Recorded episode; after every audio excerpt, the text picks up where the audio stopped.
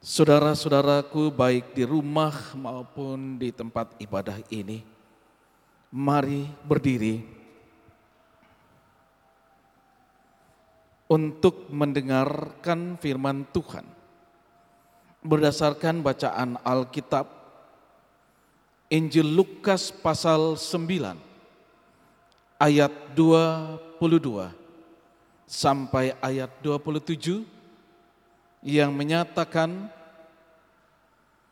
dan Yesus berkata, anak manusia harus menanggung banyak penderitaan dan ditolak oleh tua-tua, imam-imam kepala dan ahli-ahli Taurat. Lalu dibunuh dan dibangkitkan pada hari ketiga. Katanya kepada mereka semua, setiap orang yang mau mengikut aku, ia harus menyangkal dirinya, memikul salibnya setiap hari dan mengikut aku. Karena barang siapa mau menyelamatkan nyawanya, ia akan kehilangan nyawanya. Tetapi Barang siapa kehilangan nyawanya karena aku, ia akan menyelamatkannya. Apa gunanya seorang memperoleh seluruh dunia, tetapi ia membinasakan atau merugikan dirinya sendiri? Sebab barang siapa malu karena aku dan karena perkataanku, anak manusia juga akan malu karena orang itu. Apabila ia datang kelak dalam kemuliaannya dan dalam kemuliaan Bapa dan malaikat-malaikat kudus. Aku berkata kepadamu, sesungguhnya di antara orang yang hadir di sini ada yang tidak akan mati sebelum mereka melihat kerajaan Allah. Demikianlah firman Tuhan, terpujilah Yesus Kristus. Hosiana.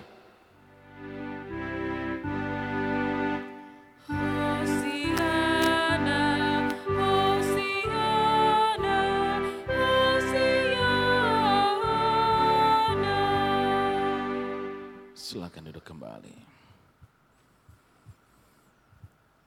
Saudara-saudaraku yang saya kasihi dalam Tuhan Yesus Kristus, ada sebuah kalimat yang hendak menyatakan tentang duka dan derita. Bahwa dalam duka dan penderitaan tersembunyi mata air kedamaian dan kekuatan yang tidak dapat diguncang badai. Saudara-saudaraku yang di rumah dan di ruangan ibadah ini. Siapakah dalam dunia ini yang tidak pernah tidak mengalami penderitaan atau masalah atau persoalan yang ada? Bagi saya, saya mau katakan pada kita semua, tidak ada satupun manusia yang hidup dalam lurus jalannya. Bahagia tiap hari, sukacita senantiasa, gembira. Itu bohong. Seorang anak kecil pun bahkan bayi selalu dia punya masalah. Apa itu? Ketika ia lapar, haus, ia akan menangis. Menangis itulah yang akan membuat sang bunda paham dan memahami bahwa bayinya lapar atau haus. Ketika dia mengalami satu pertumbuhan dan perubahan dari hari ke hari, akan terjadi mungkin demam, atau menangis karena perubahan itu sendiri. Tandanya semenjak dari bayi sudah ada masalah dalam kehidupan seorang anak manusia. Ketika kita memulai kehidupan dalam masa kanak-kanak remaja, dewasa, berumah tangga, sampai lansia. Tidak ada satupun manusia terhindar dari derita, kemalangan, kesusahan. Itulah sebabnya manusia sering kali mengeluh karena susah. Itulah sebabnya manusia sering kali mengeluh karena kemalangan. Sering kali manusia merasakan bahwa hidupnya selalu dilingkupi duka, derita, kemalangan. Tetapi saudaraku, apa yang mau dikatakan dalam duka penderitaan tersembunyi, mata air kedamaian dan kekuatan yang tidak dapat dikuncang badai begini. Ketika seorang yang mengalami duka yang amat sangat, kehilangan sesuatu. Tapi di saat ia meratap, menangisin, meraung-raung. Sehingga seseorang datang memegang pundaknya. Dan hanya menatap. Dan hanya kata-kata yang bisa keluar, sabar. Tidak ada kata yang lain. Ketika ratapan itu meledak-ledak, tangisan yang begitu luar biasa meraung-raung, sampai ia betul-betul terkapar. Setelah itu apa yang terjadi? Ia mendapatkan kekuatan yang baru. Seorang yang meratap sampai kehabisan tenaga. Ketika ia sejenak beristirahat dan setelah itu ia merasakan dipulihkan. Saudara, apa yang mau kita dapatkan dengan Injil Lukas pasal 9 ayat 22 sampai ayat 27? Mungkin dengan penjelasan yang saya akan coba dengan tayangan-tayangan berikutnya yang dapat kita perhatikan satu persatu tentang apa yang dapat kita peroleh tentang jalan jalan derita menuju kemenangan. Bagi seorang Kristiani, bagi warga gereja, untuk gambar ini tidak akan mungkin dia lupakan. Bahkan kanak-kanak pun di saat ia mengikuti pelayanan anak, ia akan tahu bahwa gambar ini adalah satu gambar yang mempresentasikan tentang Kristus Yesus. Kristus mau dianiaya dan memberikan dirinya dianiaya menderita. Penderitaan dan penganiayaan yang ia alami karena ditolak. Saudara-saudaraku, pernahkah saudara merasakan ketika mengalami persoalan kehidupan, masalah-masalah yang ada, maka saudara merasakan ditolak Yesus mengalaminya. Bahwa Yesus mau menunjukkan bahwa bagaimana manusia yang ditolak, kehidupan yang ditolak, dan dia harus berada pada satu prosesi tersebut. Ia mengambil tempat di dalamnya, menempatkan diri sebagai manusia yang teraniaya, menderita, tertekan, dan kemalangan ada padanya. Saudara, ketika dengan pikul salib, segala penderitaan, segala permasalahan dan kemalangan ada di sana. Tapi Yesus pun meminta bahwa setiap umat, setiap orang Kristiani agar ketika mengikut Yesus maka satu perkataan yang mungkin kadangkala kita tidak begitu dapat memahami secara dalam. Setiap orang yang mau mengikut aku menyangkal diri, kemudian memikul salibnya setiap hari dan mengikut aku. Wow, Bapak, Ibu, saudara-saudaraku, apa maksudnya? Padahal tayangan tadi telah kita lihat Yesus memanggul salib dengan penderitaan penganiayaan yang begitu tragis.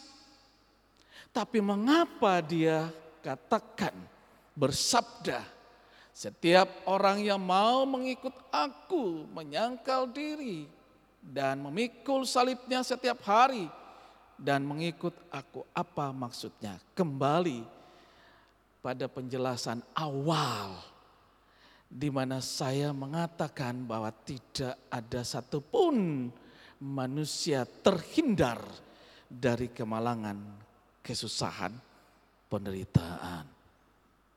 Itu upah dosa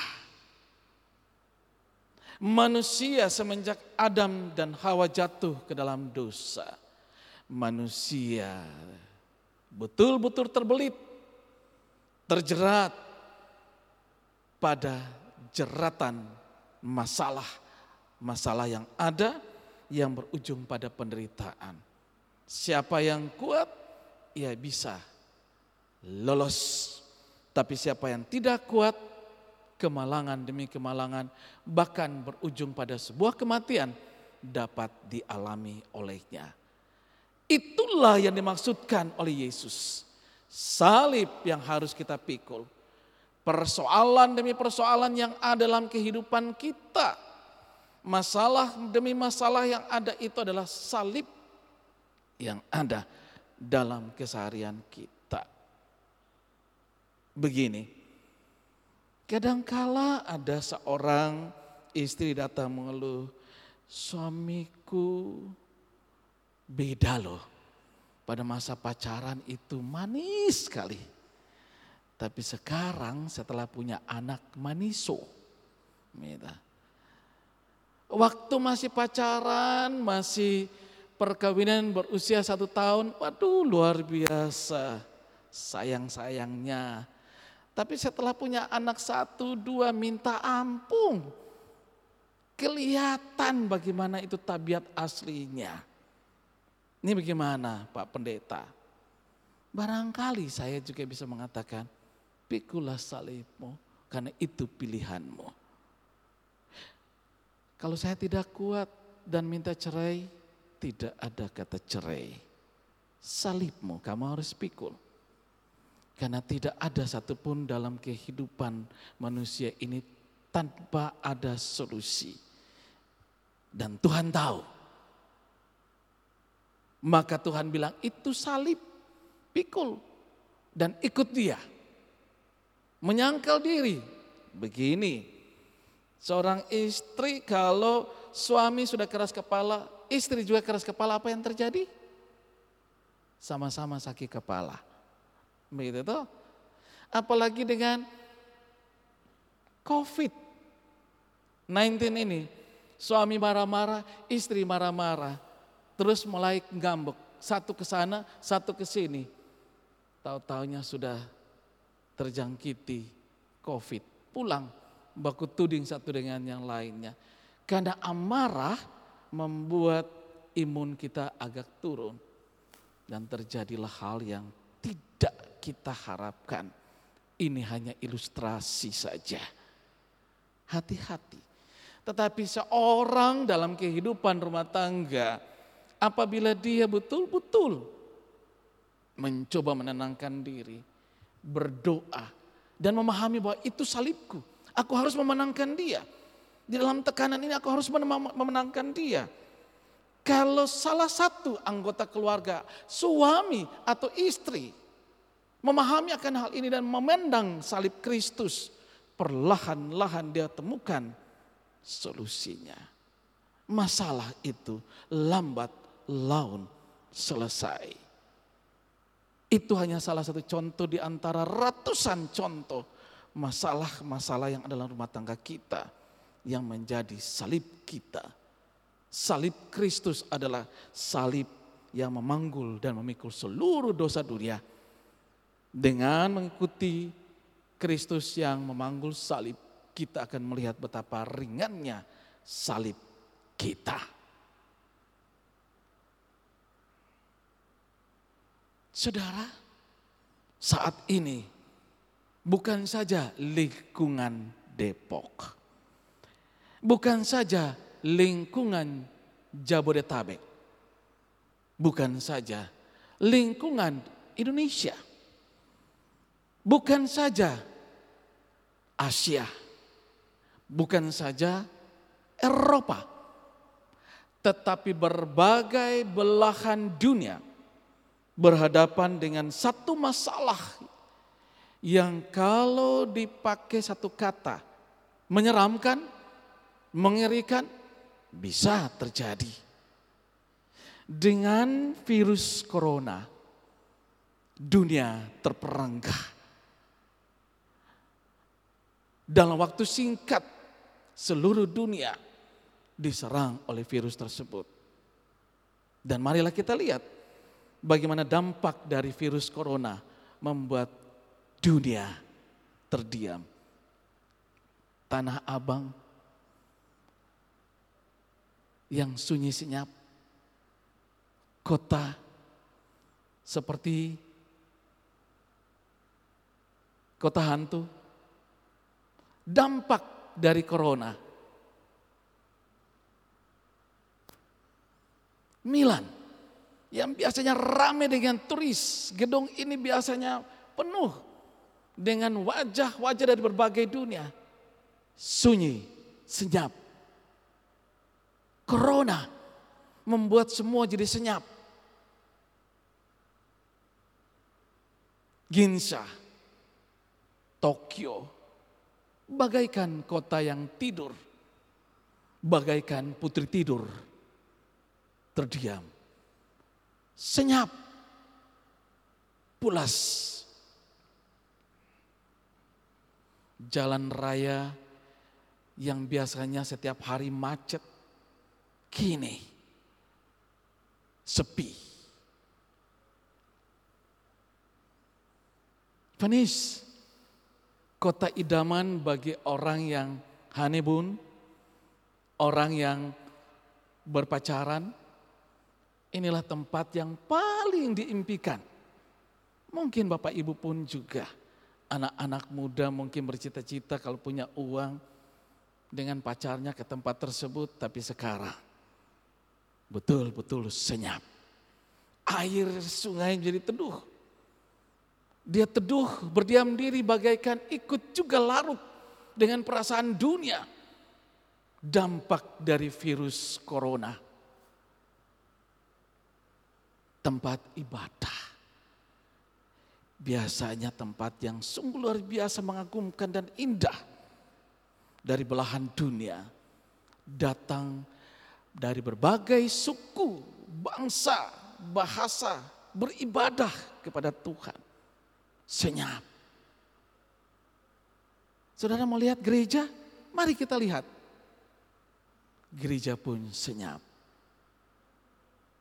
diam dalam kekakuan. Seperti bangku-bangku sedang beribadah. Bangku-bangku sedang berseru, di manakah umat Tuhan yang biasanya memenuhi ruang ibadah ini. Kenapa saat ini senyap? Corona membuat semuanya senyap. Saudara, gereja diingatkan bahwa bagi seorang Kristiani, seorang warga gereja, dia diingatkan pada kondisi seperti ini. Jangan malu. Sebab barang siapa malu karena aku dan karena perkataanku, anak manusia juga akan malu karena orang itu. Jangan malu untuk mengatakan tentang aku. Saat ini gereja diserukan kembali. Kembalilah dalam kehidupan persekutuan. Kembalilah dalam persekutuan kehidupan pribadi dengan Tuhan. Jangan tolak hati dan pikirannya. Kadangkala kita beribadah itu hanya sebagai rutinitas, kita berdoa itu hanya sebagai rutinitas. Kita menengadakan kepala, mengangkat tangan ke atas itu hanya rutinitas atau menampakkan bahwa kita adalah orang-orang yang soleh.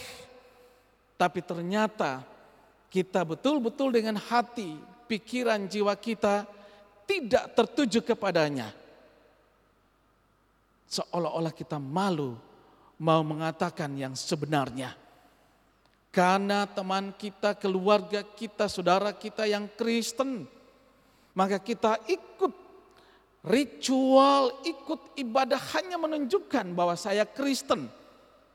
Tapi kita tidak mampu menunjukkan Kristiani kita kepada dunia. Menunjukkan lewat sikap kita, iman kita yang lebih jelas dalam aktualisasi kehidupan. Sebagai pengikut Kristus yang benar. Kalau sekedar ibadah kita hanya rutinitas, ikut-ikutan, KTP, karena keluarga, karena teman, malu karena teman nanti bilang, oh Kristen tapi KTP, kita datang beribadah, sebenarnya kita sudah menolak Kristus dan malu terhadap dirinya. Saudara-saudara kita diperingatkan pada saat ini, tunjukkanlah ibadah-ibadahmu yang sejati. Bagaimana saat ini kita memperlakukan keluarga kita sesuai dengan ibadah kita bersekutu dengan Tuhan juga menunjukkan persekutuan keluarga yang benar-benar soleh, yang benar-benar penuh cinta kasih sayang, tidak ada penolakan-penolakan, dan lain sebagainya. Tapi nampak bagaimana persekutuan dengan Tuhan yang begitu erat, persekutuan dengan keluarga betul-betul indah dan erat. Saudara, apabila malu, maka Tuhan mengatakan dengan sesuatu yang berbeda, aku tidak malu mengakui Yesus bagi setiap kita belajar untuk menjadi tidak malu mengakui dia. Katakanlah dalam kelemahan kita, katakanlah dalam kesusahan kita, bahwa Kristuslah segala-galanya. Saudaraku, jalan derita menuju kemenangan.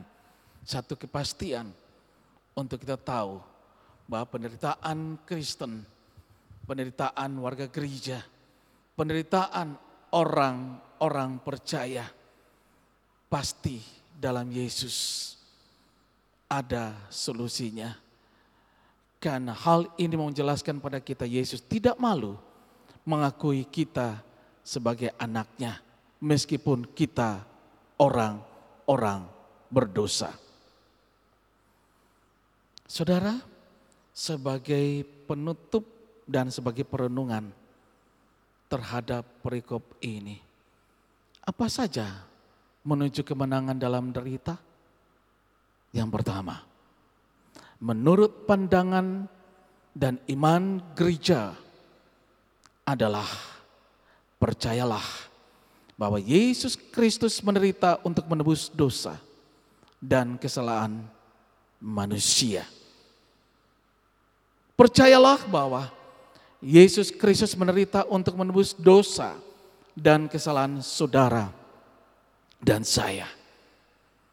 Kesalahan keluarga kesalahan persekutuan, kesalahan pribadi demi pribadi. Kedua, menyadari bahwa hidup kita tidaklah sempurna dan ada kekurangan-kekurangan sehingga masing-masing kita punya salib, Setiap persoalan dan masalah seberat apa pun, pikullah sebagai salib hidup kita. Ketiga, jangan malu mengakui Yesus sebagai juru selamat kita. Lihatlah salibnya. Ia tidak malu memikul dosa-dosa kita. Ia tidak malu dalam derita, kemalangan, ia memikul dosa-dosa dunia. Karena dia mencintai, mengasihi manusia. Keempat, pemahaman dasar dan utama bagi umat Kristus atau warga gereja bahwa Kristus Yesus tidak malu menjadi hina karena manusia yang dicintainya agar dapat ditebus dosa-dosanya.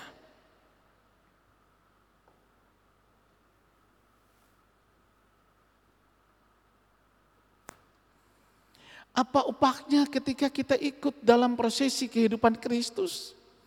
Ada janji dalam sabda Yesus.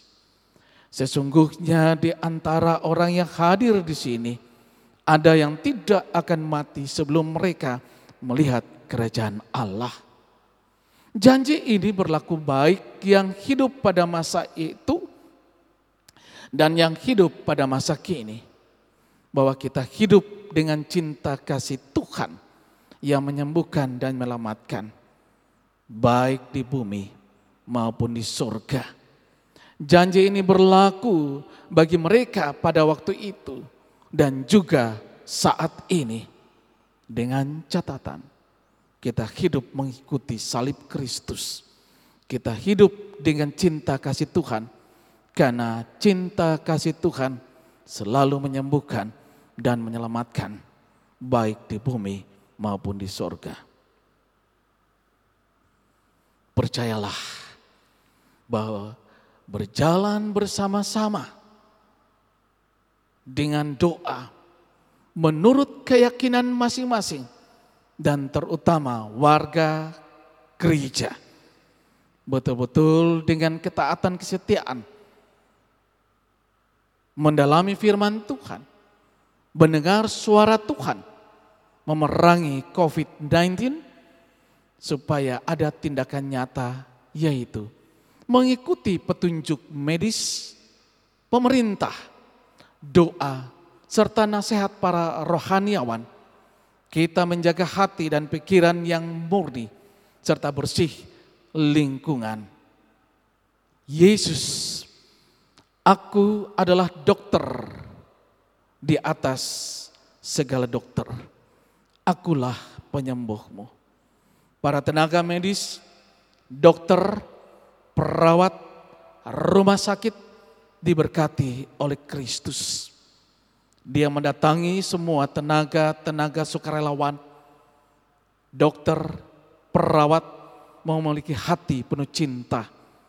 Dan tanpa memikirkan keadaan mereka, keluarga mereka, seperti Kristus bahwa mereka perhatikan sesama agar sesamanya mendapatkan kesembuhan.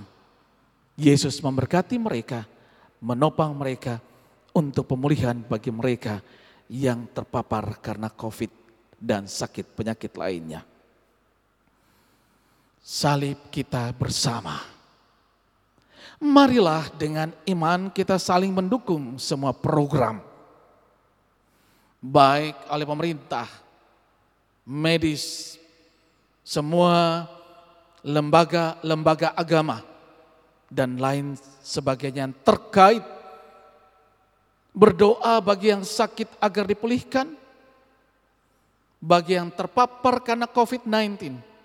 Semangatlah, ada harapan bagimu bernyanyi dan bergembiralah, bersorak-sorai, muliakanlah Tuhanmu. Bagi para tenaga medis dan para sukarelawan, sukarelawati, Anda sungguh mulia hatimu. Kami sungguh dengan hati yang terarah bagimu untuk selalu sehat dan sukacita. Itu doa dan harapan kami. Pemerintah, TNI, dan Polri semua lembaga-lembaga agama, serta semua yang kita pada saat ini bersatu memerangi virus corona, hati dan pikiran positif senantiasa, maka hidup kita semua dan dunia dapat memeranginya. Marilah dengan penderitaan dan kemalangan saat ini kita lihat bahwa di balik kemalangan dan penderitaan ini ada sukacita, kegembiraan yang sedang disiapkan oleh Tuhan.